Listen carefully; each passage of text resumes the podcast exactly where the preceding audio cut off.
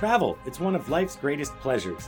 When we journey abroad, we discover new places and meet fascinating people, but we also gain perspective and take on a wider view of the world around us.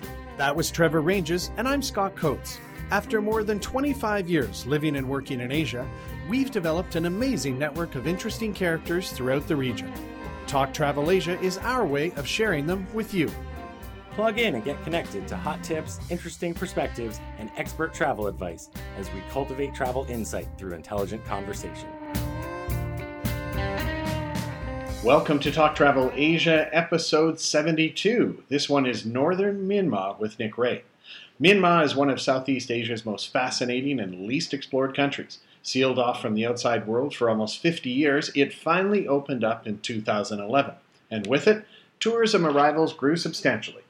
Things have tailed off a bit over the last couple years, but Myanmar is still an up and coming, must see, and experience destination if you are to truly know Southeast Asia.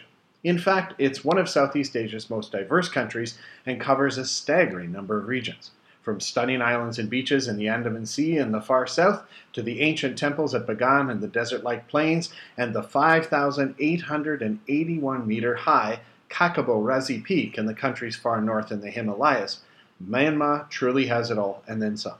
Today we'll chat with longtime Lonely Planet writer Nick Ray about his experience authoring parts of the 2017 Lonely Planet Myanmar book. This is Scott Coates in Bangkok, and my partner joins me from far away.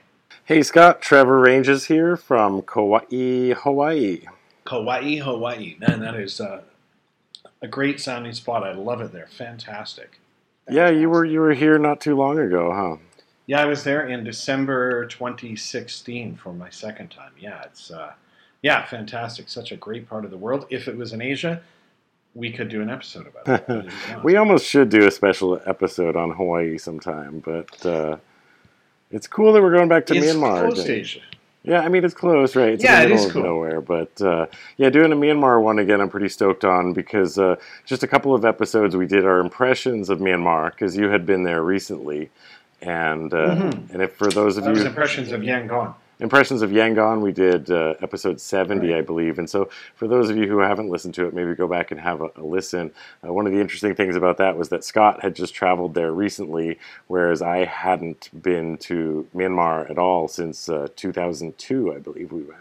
Yeah, that's a long gap. And our guest today, uh, Nick, lives in Cambodia. He's authored the Lonely Planet book there and some others. And he was featured on episode 30, Up and Coming Cambodia with Nick Ray. So, kind of have uh, lots of hooks to the past with this one.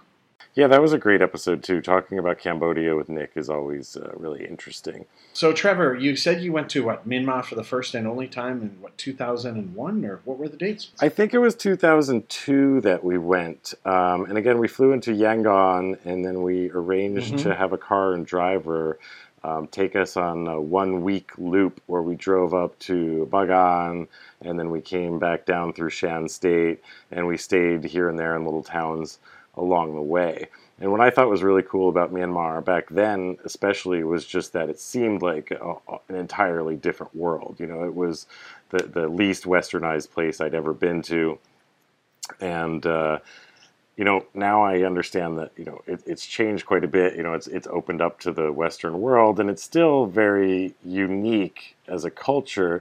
Um, but I think the areas that, that Nick is going to talk about today, which are north of, of Bagan, which is because Bagan, for those of you who, who aren't looking at a map right now, is kind of like central Myanmar. Even though it's up near like Chiang Mai, which is kind of the north of Thailand, um, that's kind of the middle of the country, wouldn't you say? Yeah, absolutely the middle. And we have a great Google map of uh, this episode too. All the places we talk about, uh, you can see the map in the show notes. And actually, uh, Bagan is quite a bit far north of uh, Chiang Mai. I mean, um, but yeah, I mean, Bagan is about the central part, and Nick focuses on really kind of northeastern and northern uh, parts in the interview, and it's it's pretty pretty cool. I mean, my first time there, I think, was back in April. Hang on, no, we went in 2010. I think 2010, just to Yangon for four or five nights, and it was still kind of closed off then, and had talks with people about what it was like living there and some of the secretive government things. And then I proposed to my wife in Bagan in April 2012. Then I was just in Yangon, as you mentioned, here in August 2017 to lead some training and work. And I'm actually going uh, in six days. My wife and I are flying to Mandalay on December 1st, 2017, here just next Friday.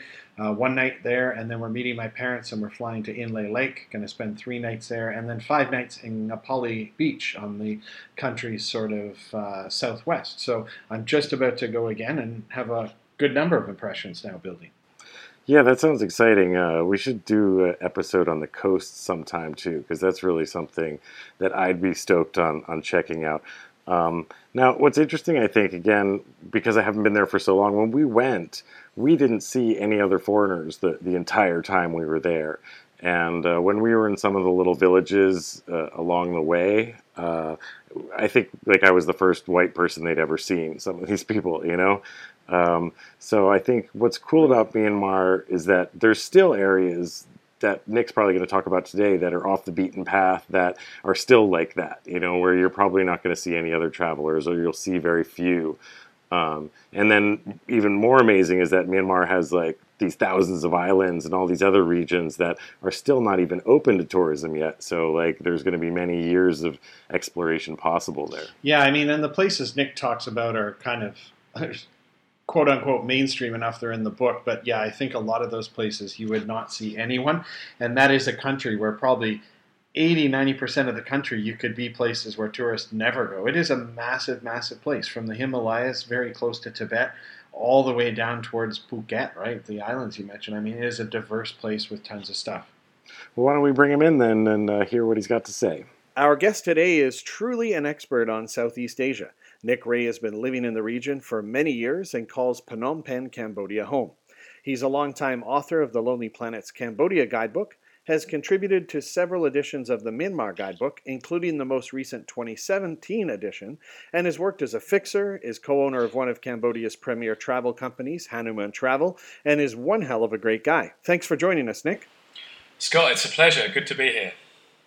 Yeah, well, we had you uh, on an episode back in the 30s, I believe, and we always like to start off with uh, letting people know how you ended up living and working in Southeast Asia. So, how did Nick Ray end up over in this part of the world? I think for me, it was uh, one of the sort of great travel experiences after university. So, I came here back in 95 and spent a lot of time traveling around places like Cambodia, Laos, and Vietnam when they were sort of pretty remote, pretty off the trail, and quite different. And then okay. I think sort of got you know got under my skin and found them fascinating, and kept finding excuses to come back. Gradually mm-hmm. began writing, started doing Lonely Planet guides, as you said, and, and, film and television work, and gradually found it becoming home. I never really uh, chose to move here; it sort of chose me over time. It pulled you in, yeah. Exactly, magnetic effect. I got sucked in. So, what years were you originally traveling around there, and then what year did you settle down and, and call Cambodia home? Yeah, I think the first year I travelled here was 95, and then I came back okay. every year thereafter in the 90s. So 1995, 96, I went to Myanmar for the first time. 97, okay. 98, I was kept coming back to these countries. And then I think I started doing the Lonely Planet guides from 1998, so well, nearly 20 years ago now. And then I think it sort of became home. It's very indistinct and hard to put my finger on it, but let's say around about 2001, I suppose. Okay, so 2001 onwards, and you're married to a, a local, a local Khmer woman, right? Yes, my wife Kulikar is Cambodian, and she's um, also involved in the travel business, the film business, and so on. Right. Okay. So, what books have you written for Lonely Planet so far? Um, well, there's quite a list. I mean, obviously, you mentioned Cambodia and Myanmar. They're the two relevant ones, uh, given where I'm speaking to you from and what I've written about, but also Laos, Vietnam, Indonesia, Thailand in this region. But going further afield, I've done um, Zambia, um, Uganda, Rwanda, Democratic Republic of Congo, Burundi, lots of hotspots in East Africa, um, even England and Britain, uh, some quite edgy places on the edge of Europe. I had no idea you'd written that many. You must be kind of one of the, the top authors for them. I don't know about top, but certainly one of the longer running ones these days. Yeah, I, yeah. I guess number yeah. of guidebooks and so forth. Yeah, that's it. I mean, when I started off, you know, I remember going down to my first author conference in Melbourne back in about '99, and I saw all these travel legends like people you will know, of course, Joe Cummings, uh, mm-hmm. still based in Thailand, and you know, I was like the new kid on the block. And now, in more recent years, I've been down to conferences, and I'm like the the kind of dinosaur, and there's all these new kids. Sure, sure. You're the uh, old wise sage now. Exactly. Times change. But hey, it's been a lot of fun. And, you know, what an amazing place to be over this period. So much has changed, both good and bad, of course, but it's been a very interesting time. Sure. And you're in Phnom Penh right now, is that correct? That's right. Yeah, I'm sitting here right now near Wat Phnom in Phnom Penh. Oh, yeah, that's a great spot. So tell me, Nick, how does a guy living in Cambodia then end up working on the most recent Myanmar guidebook? Yeah, good question. I mean, obviously, when you're based in the region, it's pretty handy for dropping in and out of neighbouring countries. So, I, for me, I'd had a long interest in Vietnam and done well four or five editions of the book. But of course, eventually, I'd covered every province. So I'd been from Ha Giang in the north right down to Mau in the south, and uh, around about the time that I felt I'd covered everything I could possibly do in Vietnam, Myanmar was was just beginning to finally open up. So you know, you'd had obviously Suu Kyi's release, you'd had uh, the sort of democratization process and this opening up. And so I, I thought it was a fascinating time and opportunity to sort of go back to a country that I, would explored. I'd actually covered it once in, I think it was 2007 for the Southeast Asia book. So I'd traveled extensively then all over the country. And it was like, wow, this is perfect timing to go and see a country in change, which is a bit like when I was first in Cambodia, Laos, and Vietnam back in the 90s. Right, right. Okay, so I mean, you're obviously extremely seasoned on Southeast Asian nations. Um, I was just in Myanmar for a couple of weeks and I've got my own impressions, but what do you think makes Myanmar different and distinct from other countries in the region? Yeah, I mean, that's very interesting. I mean, culturally, um, it's quite different, I find, because obviously Buddhism is the is the prime religion, mm-hmm. and most people are Buddhist nominally, well as Christians and Muslims and so on. But there's also this whole Nat worship culture, you know, this sort of animist, um, pre-Buddhist culture that goes on. So it's very mystical, and people are very, uh, I, I'm generalising here, of course, dramatically, but there's a lot of superstition. You know, people use fortune tellers extensively and believe in fate.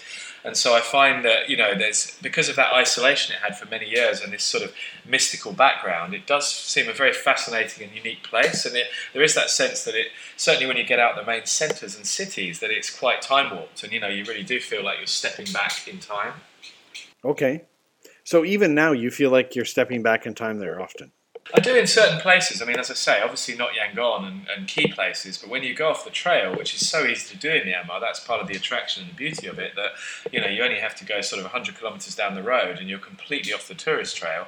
Then it's something pretty different, and you know, you really find these sort of villages and towns where it's completely, you know, something that's like you know you really haven't experienced before. Mm. So, what areas did you cover for this latest 2017 edition?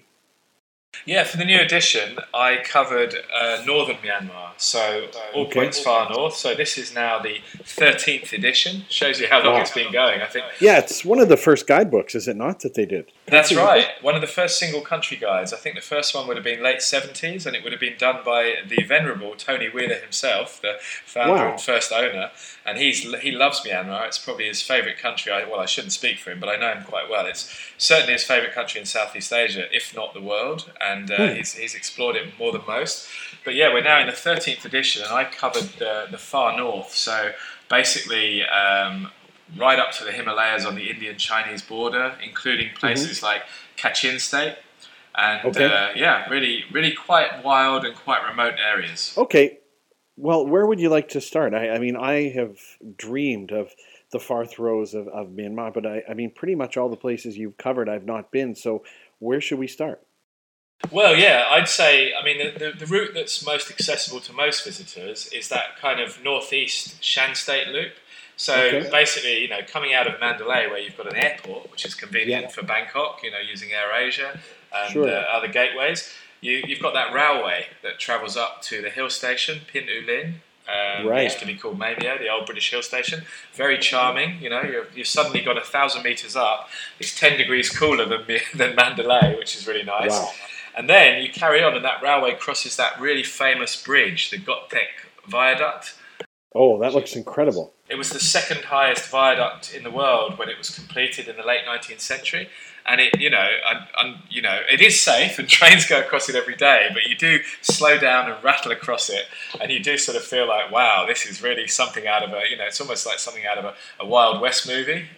Okay. But it's really stunning, and the views. It covers this incredible gorge, and it's all built on this, you know, massive stilts. Yeah, the pictures are incredible, and I've seen videos and uh, threatened to go up there. So when you get up to those, you know, the hill stations up there, is is trekking the main attraction, or what would you do up there? Trekking has been, yeah. So you've got two key places. You've got Hsipaw, which is the mm-hmm. most popular, um, and Hsipaw is a lovely place, a real sort of a, a, backpacker trekking place. Very affordable, very friendly, easy to trek. And then you've got just before there um, a place called Kyaukme, and that was also an up and coming trekking place. There was one more, more in the deep Shan Hills called Nam Shan. The, the sort of caveat with that, to be honest, which is never a positive thing to say, but is of course there are insurgent issues. There are still some conflicts going on in these okay. areas. So right now, as well, I can't speak for right now this minute, but let's say right now in recent months, trekking in in Namshan has been off limits for the last couple of years. Hsipaw, mm-hmm. they, have stopped overnight treks in Hsipaw in the last uh, six months or so um, oh. because of issues with the Shan State Army, and the same with Kyaukme. So much as it's a beautiful area, you are currently restricted at least to the railway line, the roads, and the towns. So trekking, overnight treks at least, are, are currently off limits, unfortunately. Okay, so if you're headed up there with dreams of overnight treks, you definitely want to check some online forums and, and stuff like that before you head out. Yeah, definitely bring yourself up to date, latest travel warnings and so on. If, and if you really want to do overnight treks, then maybe you need to consider places like you know, Kalaw and mm-hmm. and Inle Lake to Kalaw, those sort of areas, because that's all still very safe. But you know, when Hsipaw comes back online, which I'm sure will only be a matter of time and negotiation with the insurgent groups, I mean that that's one of the best value, most beautiful trekking areas in the region. Okay, now when I try and say some of the places that you told me you covered for this book, I am going to butcher them. So, depending on you to set me straight, where and what is Indug Yui Lake? How do I say it? Indawgyi Lake. Yeah, like can, like you, you know in Yangon, Kandawgyi Lake. You know the lake That's where right. the, the, hotel Kandawgyi, that right. sadly burnt down the other day. Yeah, Kandawgyi. This is Indawgyi. Okay, and where is Indawgyi Lake? So Indawgyi Lake is in the in the sort of far north of, of uh, northern Myanmar. It's kind of it's part of Kachin province, and it's almost due west of Myitkyina, which is the capital of Kachin province. So it's sort of going towards the Indian border, about halfway between uh, and the Indian border. And it's mm-hmm. to me, I found I found it to be like a sort of uh, a mini Inle Lake, but with absolutely no tourists. So there's one guest house and a handful of very basic rooms. You know, we're talking zero to one stars, built on stilts over the lake. But this lake is beautiful. You know, it's surrounded by mountains and hills, and it's the one where you may have seen images of it. There's a golden temple or pagoda, paya, built on the water. So you see this. I've seen this image a lot, and I, I always assumed it was Inle Lake or somewhere else, but actually right. it's Indawgyi Lake, and it's this stunning, shimmering golden pagoda built over the water in the middle of the lake. Right, and we actually, uh, for people listening, you can check the show notes. We'll have a Google map with all these places that Nick's talking about marked. So, I mean, how do you get up there, and how long is that area good for to hang out in? Yeah, Indawgyi Lake, it's it's quite interesting. Probably the best way to get there, uh, which what most people are doing, and it was really brilliant. The, the one thing to remember, Scott, that's really important, is that they've abolished foreign affairs on trains as uh, as of maybe a year or two ago. So it's absolutely rock bottom prices to travel on the train. So you can take a, a night train or a you know day train, night train, whatever you prefer, to a place called Hopin, H O P I N, and then you jump off there and you take a cross country, either a motorbike taxi or a you know a pickup truck or some sort of transport from the station to the lake, which so hmm. so the train I think is about seven or eight hours, very slow, but you can take like a you know like a business class sleeper for about two dollars, and then you jump on the back of a motorbike or a pickup truck, and they deposit you in the, the village on the shores of Indawgyi Lake, and then you rent a bicycle and you go cycling mm-hmm. around the shores of the lake, and it, as I say, you just the locals are extraordinarily friendly because they get so few tourists. It's also quite a well-known bird spotting area, so you can rent hmm. binoculars and go with a local guide to spot some quite rare water birds. Okay, and you can stay in your zero or one-star lodging.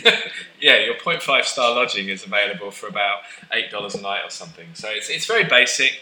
But again, for people with a sense of adventure, this is this is what Southeast Asia is all about. Hmm. And and how long would you want to stay there?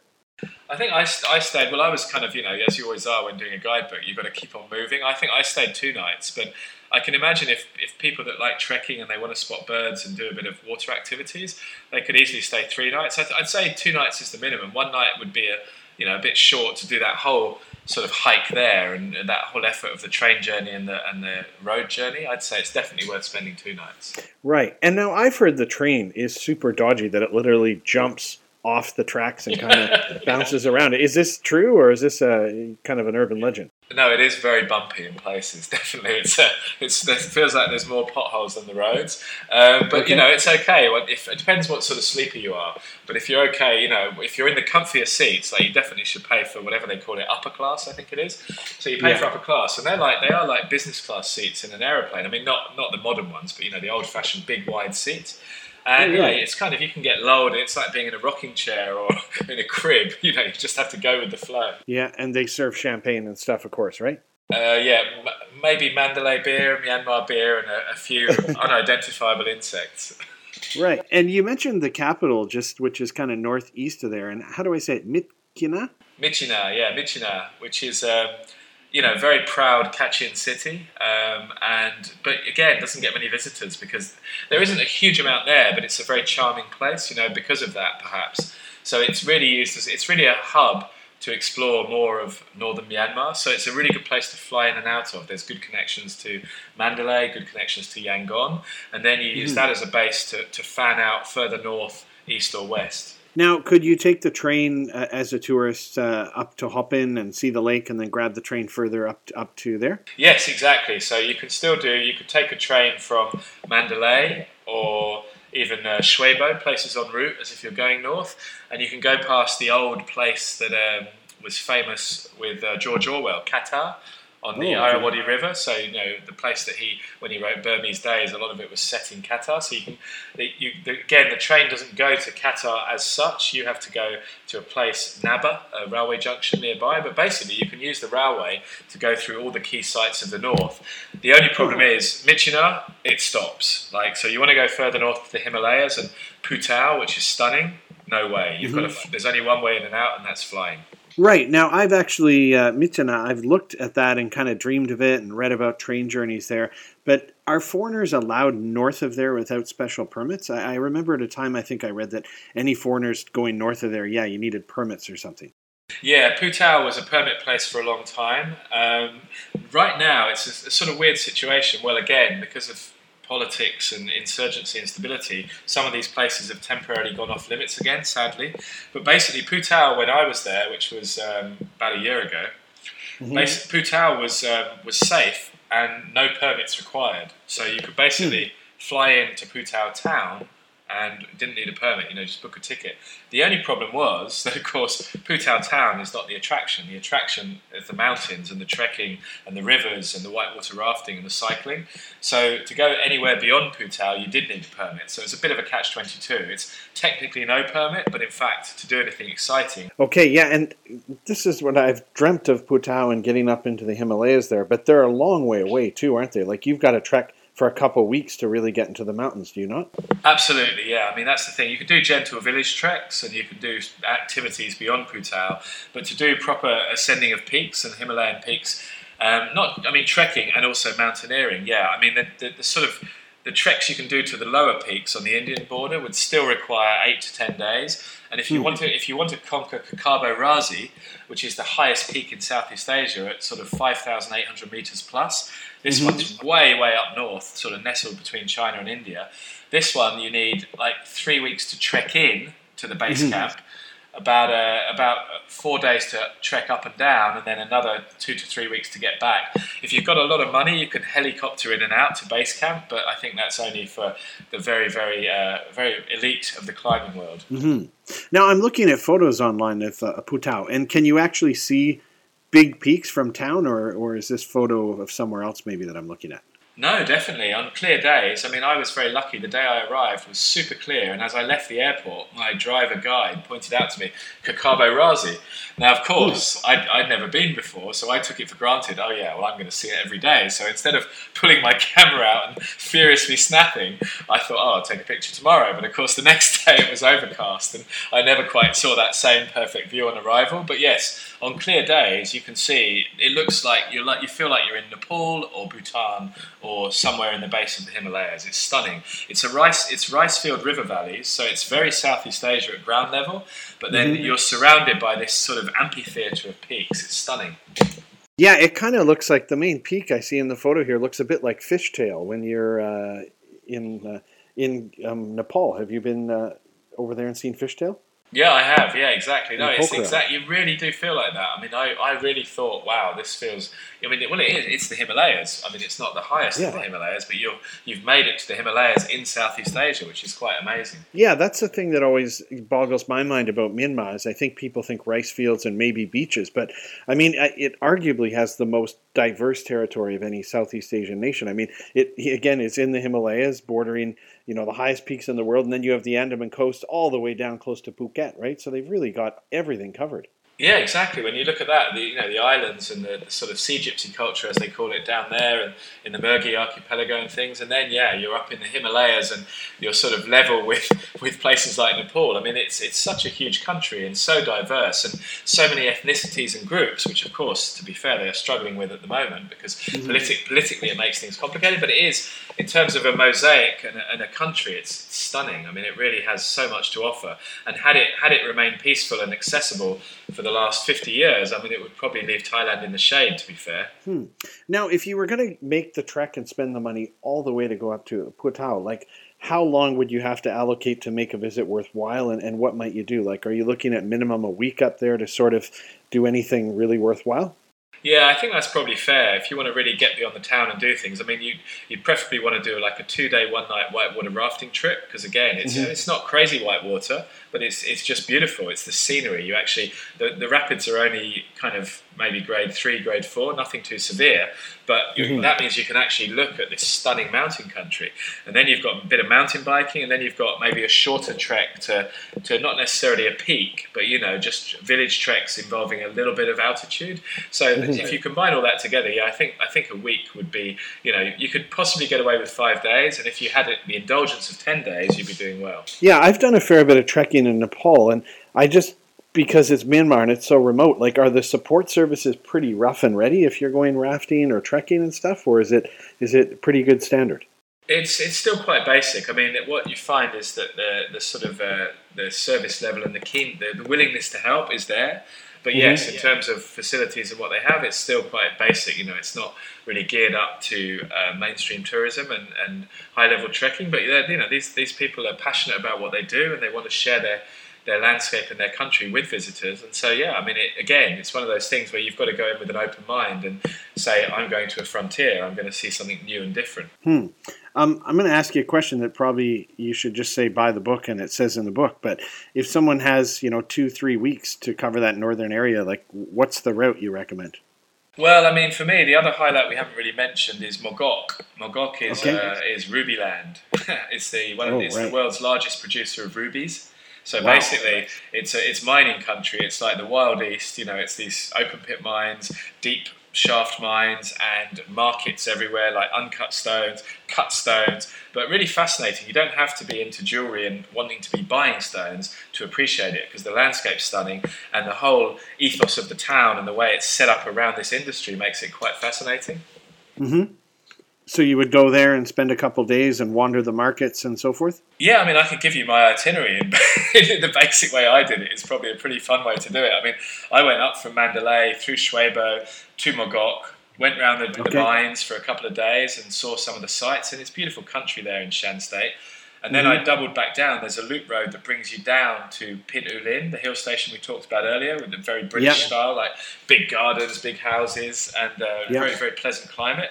And then I carried on via via the Gokteik Viaduct up to right. uh, Hsipaw, and mm-hmm. then to Lashio. Then you kind okay. of get a bit stuck because of access and areas and safety. So I ended up backtracking um, from okay. Lashio by flight to Mandalay, and then I flew okay. up. I flew up to Myitkyina, and then up to Putao. Mm-hmm did my days mm. up hmm. there. You've got to go back down to Myitkyina because you can only fly in and out of Putao. And then I did right. the train down to Hopin, over to Indawgyi Lake, and down right. to Katha, George Orwell country, and back down. So yeah. it's a big trip. I mean, I think it was about three weeks in total, but it, you know, it's so rewarding because you really are in very uncharted territory. Wow, you make me want to quit my job, and I assume those flights aren't cheap either. Yeah.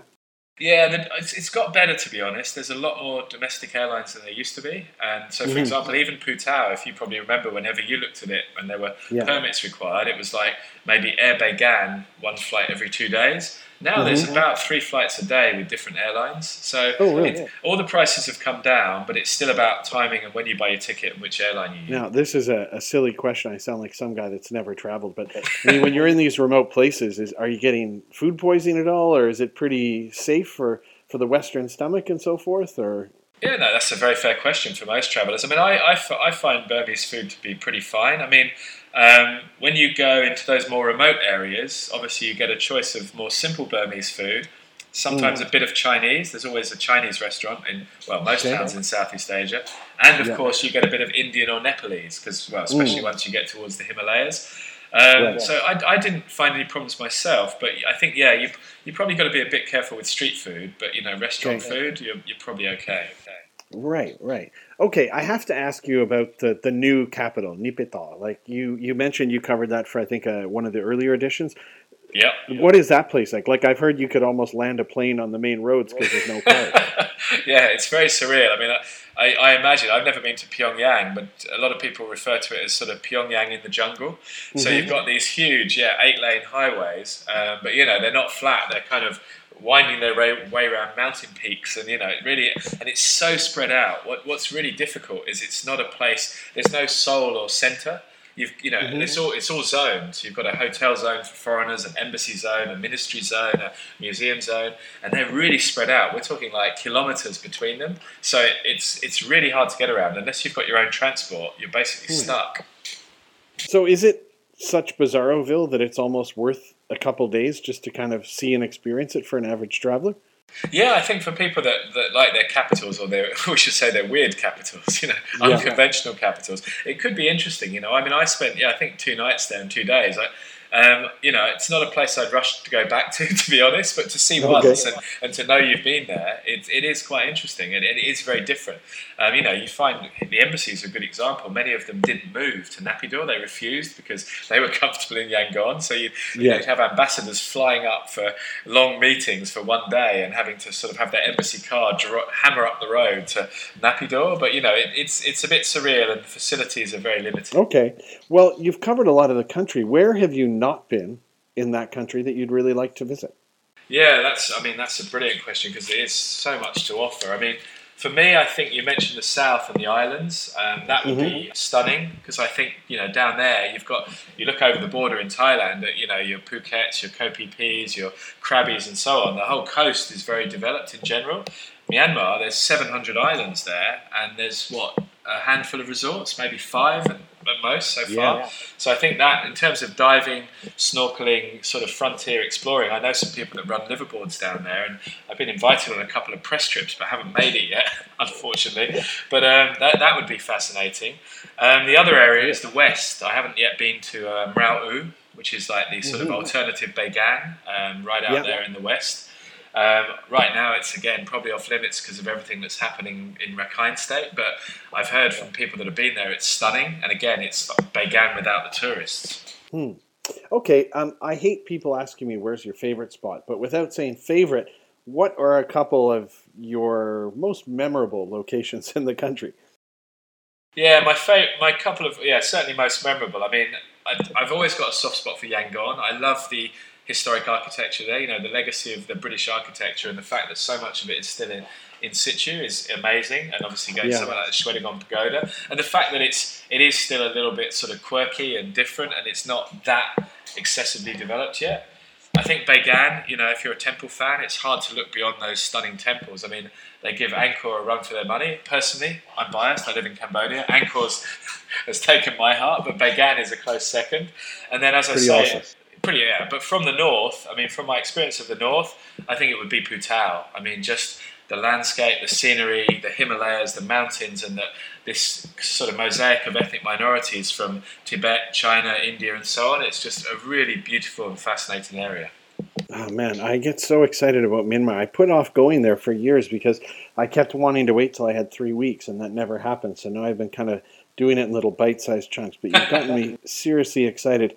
Um, is there anything that people should keep in mind before planning a trip there? Let's imagine people have maybe been to Thailand or Vietnam. Is there anything they should kind of just remember and consider before heading there? Yeah, I think there's a couple of things that jump to mind. One would be conservatism. You know, it's it's a very uh, conservative country, very traditional. So you know, you, Okay. we, we've had this issue in Cambodia for many years as well, or Laos. You know, you're crossing, you, you come from the Thai beaches or Bangkok. You know, anything Right. go, not anything goes. That's unfair, but you know what I mean. For tourists, at least, they have that impression that it's very free. And you cross the, you cross the border into Myanmar, like we said, you're going back in time. So you know you have to be very careful about how you dress. You know, you can't if you're a guy, you can't wander around in a singlet or you know sort of uh, sort of speedo trunks. And if you're a lady, you can't wear a crop top and so on. You've got to be really aware that you're in a very conservative country. And the other thing you've got to be very aware of is the is the politics right now. You know, we unfortunately we can't skirt around that. Things are very messy there in many areas. What's making the news is what's happening in Rakhine State with the Rohingya and the awful refugee crisis, and and uh, you know what's happening on the western borders with Bangladesh. But that's not the only thing happening. There's also a lot of insurgent movements all around the country. So the Shan State Army are active, as we said, around Hsipaw and Shan State. The Kachin Right. Independence Army (KIA) they're active in the north. So at the moment, there's been a bit of a flare up. Um, obviously, Suu Kyi's mission was to sort of uh, sow peace and, and carry on her father's legacy. But for whatever reason, right now, that isn't quite happening, and that, that's not me getting into politics. It's just stating the obvious. So at the moment, for, for various reasons, um, which we don't need to delve into right here, there are there's a lot of instability. So tourists have to be very careful when they're planning their trip that where they can go and where they can't go, and it does change quite regularly. So where you can go today, maybe in six months you can't go, and vice versa. Right, right. Okay, gotcha. Those are all really good tips. Well, just before we wrap up, Nick, uh, on not related to Myanmar at all, but I know your wife uh, Kulikar directed a movie what back in 2014, The Last Reel, which won a good deal of awards. Uh, can you tell us a little bit about that? Because I understand it's going to be uh, video on demand really soon. Yeah, that's right. So the last reel was a, a homegrown Cambodian film um, about a sort of rebellious teenager who who ends up running away from home and discovers this lost movie that her mother was involved in in an abandoned cinema. Anyway, I won't spoil the plot, but um, it, it did very well. It did a lot of festivals around the world. It, it, its debut festival was Tokyo International Film Festival, where it won the Spirit of Asia Award. It showed at uh, Michael Moore's Film Festival, um, Oh, really? Tra- Traverse City, and he gave it the Grand Founders Prize. So he's, he's quite a useful backer to have. Um, so Wow. yeah, it's done really well, uh, and but it's been a slow burner because we're you know we, we do many different things, not just film. So we've got to juggle how to release it, and we've never really released a film before. We've helped other people make films, but distribution and platforms and the, the changing, shifting world of technology makes things very complicated. So we've been quite cautious. But yes, we've finally thrown caution to the wind, and it's available now on Vimeo on demand, and it will then be soon available on Google Play, iTunes, and so on. So yes, it can be seen finally.